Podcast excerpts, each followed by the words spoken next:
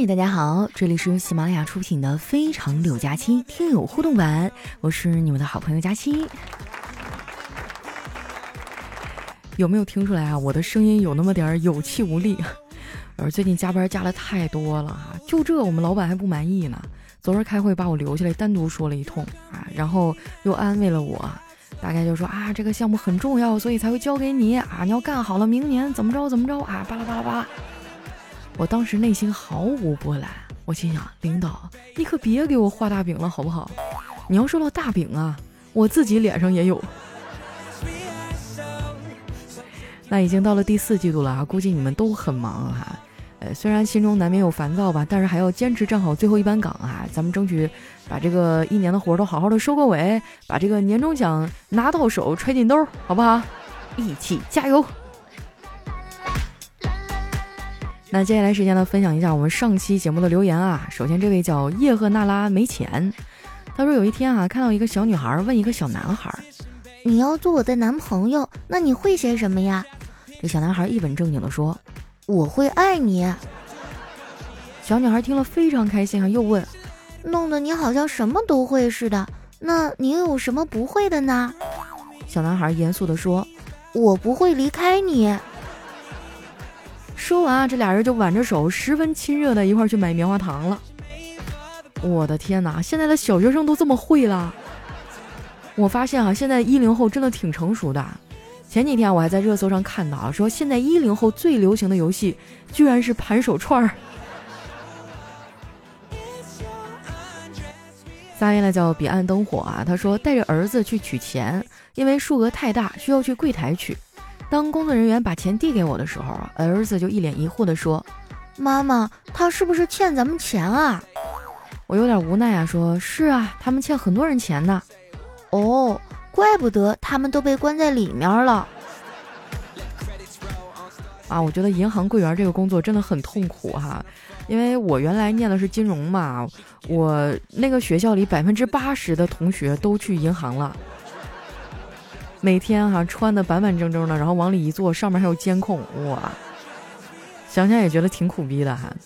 下一位呢叫牛宝宝最辛苦，他说一个人在家洗完澡以后呢，穿了一条内裤。坐在电脑前啊，一边上网一边吃核桃，家里没有夹子呀，都是牙咬开的。有一粒呢，实在是咬不动啊，两粒一起捏呢，也老是他赢，最后只剩他了，这搞不开怎么办呢？哎，我就突然灵机一动，我可以用门夹它呀。屋里的这个是木门啊，怕不结实，只有防盗门是铁的。于是呢，我就跑到门外，把这个核桃塞进门缝，用力一拉门，哈，核桃全碎了，但是门却关上了。于是我就穿了一条内裤站在家门外哈，一直等了很久很久。重点是手机还锁在里面哈，我去这场景哈有种似曾相识的感觉。但是我当时是出去倒垃圾啊，倒不是因为吃啊，这一点还能为我保留住一点点的颜面。下面呢叫默默哈，他说和女友谈了好久，他爸一直不太同意。前天呢发现女朋友怀孕了，就想趁此机会啊让他爸同意我俩。胆战心惊啊，找准岳父谈话。叔叔，您看，您闺女也怀了，要不就让我们俩结婚吧？准岳父啊，无奈的看了我一眼，说：“哎，报应啊，连说的话都和我当年一模一样。”虽然是个段子哈，但是还是不太提倡大家这个先上车后买票啊。尤其是女孩子，这对于你们个人来说真的非常的不妥哈。我觉得怀孕一定要在一个呃准备充分的啊，非常舒适且安全的环境下，然后充满喜悦的两个人一块迎接这个小生命的到来啊。下一位呢叫给佳期抠脚的大叔啊，他说坐长途车剥了一个橘子啊，正准备吃，前面一个小宝宝趴着椅背看着我，我就递了一半给他，他笑嘻嘻的接过去啊，准备吃。谁知道啊？他妈妈拿过去啊，掰了一半给他，其他的瞬间塞进自己嘴里吃掉了。看着这个想哭的宝宝啊和那个吃货宝妈，我估计啊，我手里这剩一半的橘子也保不住了。哇，这肯定是九五后或者零零后的宝妈吧？就是我自己先爽了再说，孩子先往后放一放。啊，其实我觉得这样挺好的啊，我真的就特别受不了咱们那一代父母。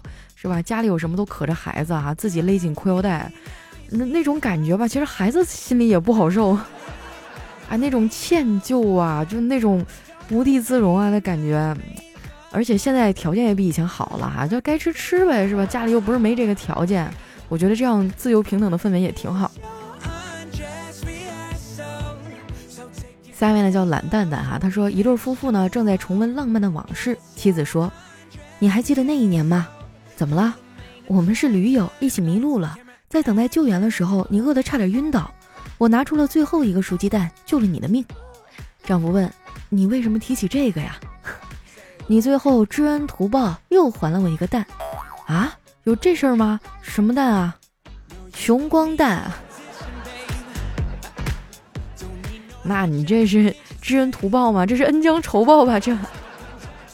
不过没关系啊，再过十年你还会收获一颗卤蛋，头发都已经掉光了吧？下一位呢叫点点，他说出去散步哈，路过公园池塘的时候，看见一个小伙子趴在池塘边啊，拿个吸管插在水里吸，他的边上呢还站着个姑娘，抱着双手啊，冷眼的看着他，我就好奇的走过去问。这是干嘛呢？那姑娘冷哼一声：“别管他，酒喝多了，非说自己是东海龙王，要把这池塘里的水给吸干。这回去不得拉肚子呀？”下面呢叫暗恋他五年。他说：“大哥结婚啊，我设计了一个游戏，准备了三个房间，让大哥猜啊，新娘在哪个房间里？不管猜的对不对，都得亲一口。今天嫂子这两个伴娘啊，非常的漂亮。大哥就兴奋地说。”哇，这玩的也太刺激了吧！我说还有更刺激的哟，除了新娘，其他两个房间里都是男的。啊，不是伴娘啊，白高兴了。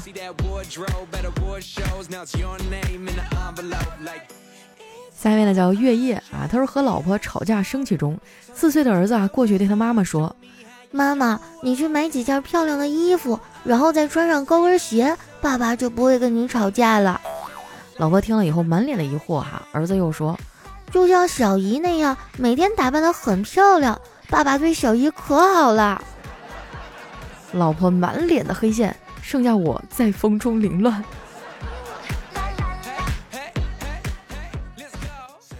下面呢叫大大咧咧的小虎，他说：“今天啊是老爸和老妈的结婚纪念日，当着我的面秀恩爱。”老爸说：“老婆，你就是这辈子老天送给我最好的礼物。”我感觉这应该是形容孩子的话呀，我就充满期待的说：“老爸，那我呢？”结果他悠悠的来了一句：“你呀，你就是个赠品。”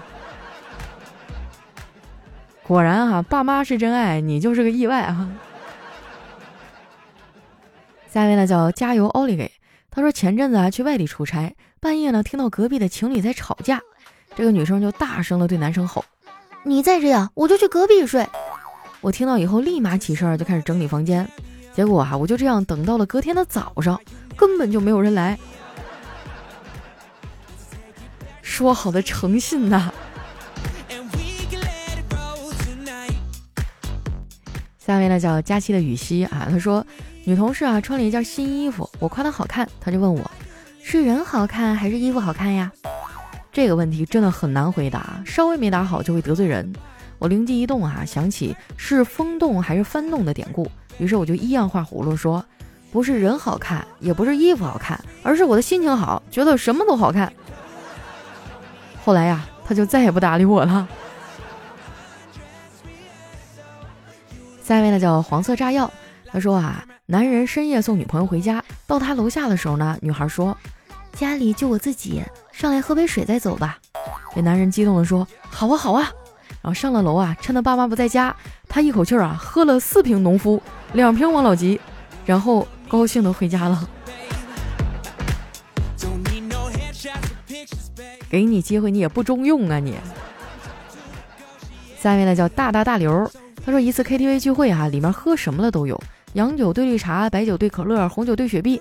然后我就问一个同事喝什么，他说王老吉兑加多宝。我去，这也可以啊。主打就是一真假难辨是吧？混在一块儿完全喝不出来。下一位呢叫土豆，就是马铃薯。他说上不去的工资，睡不饱的觉，喂不胖的钱包，减不下去的腰。现在六零后一手遮天，九零后无法无天，零零后被宠上了天，五零后呢吃喝玩乐天天都是星期天，可怜的七零后和八零后啊，活的是一天不如一天。七零后、八零后啊，真是小孩还没长大，老人渐渐变老，物价天天涨，房子买不起，踏入社会刚出道就挣了三个亿，一个失忆，一个回忆，还有一个不容易呀。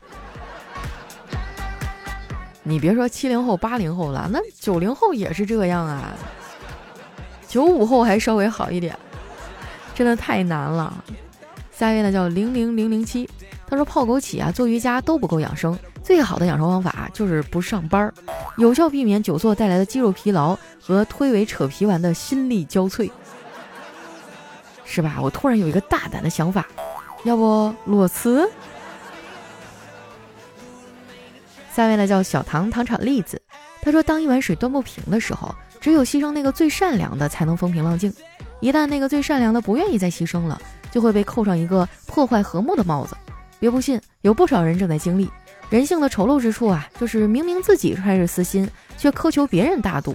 有些谎言杀人不见血，有些伤害足以诛人心呐。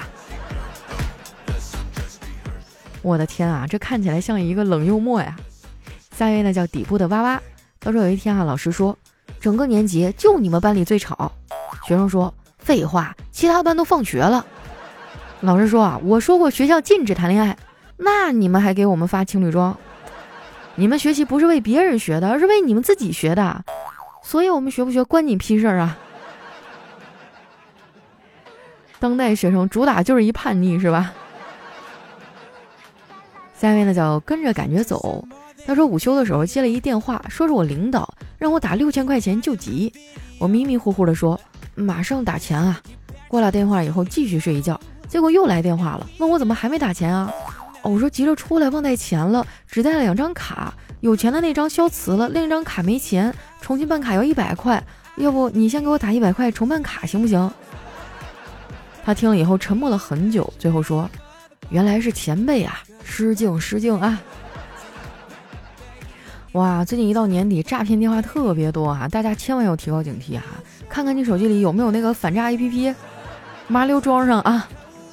来看一下我们的最后一位叫有奶呀。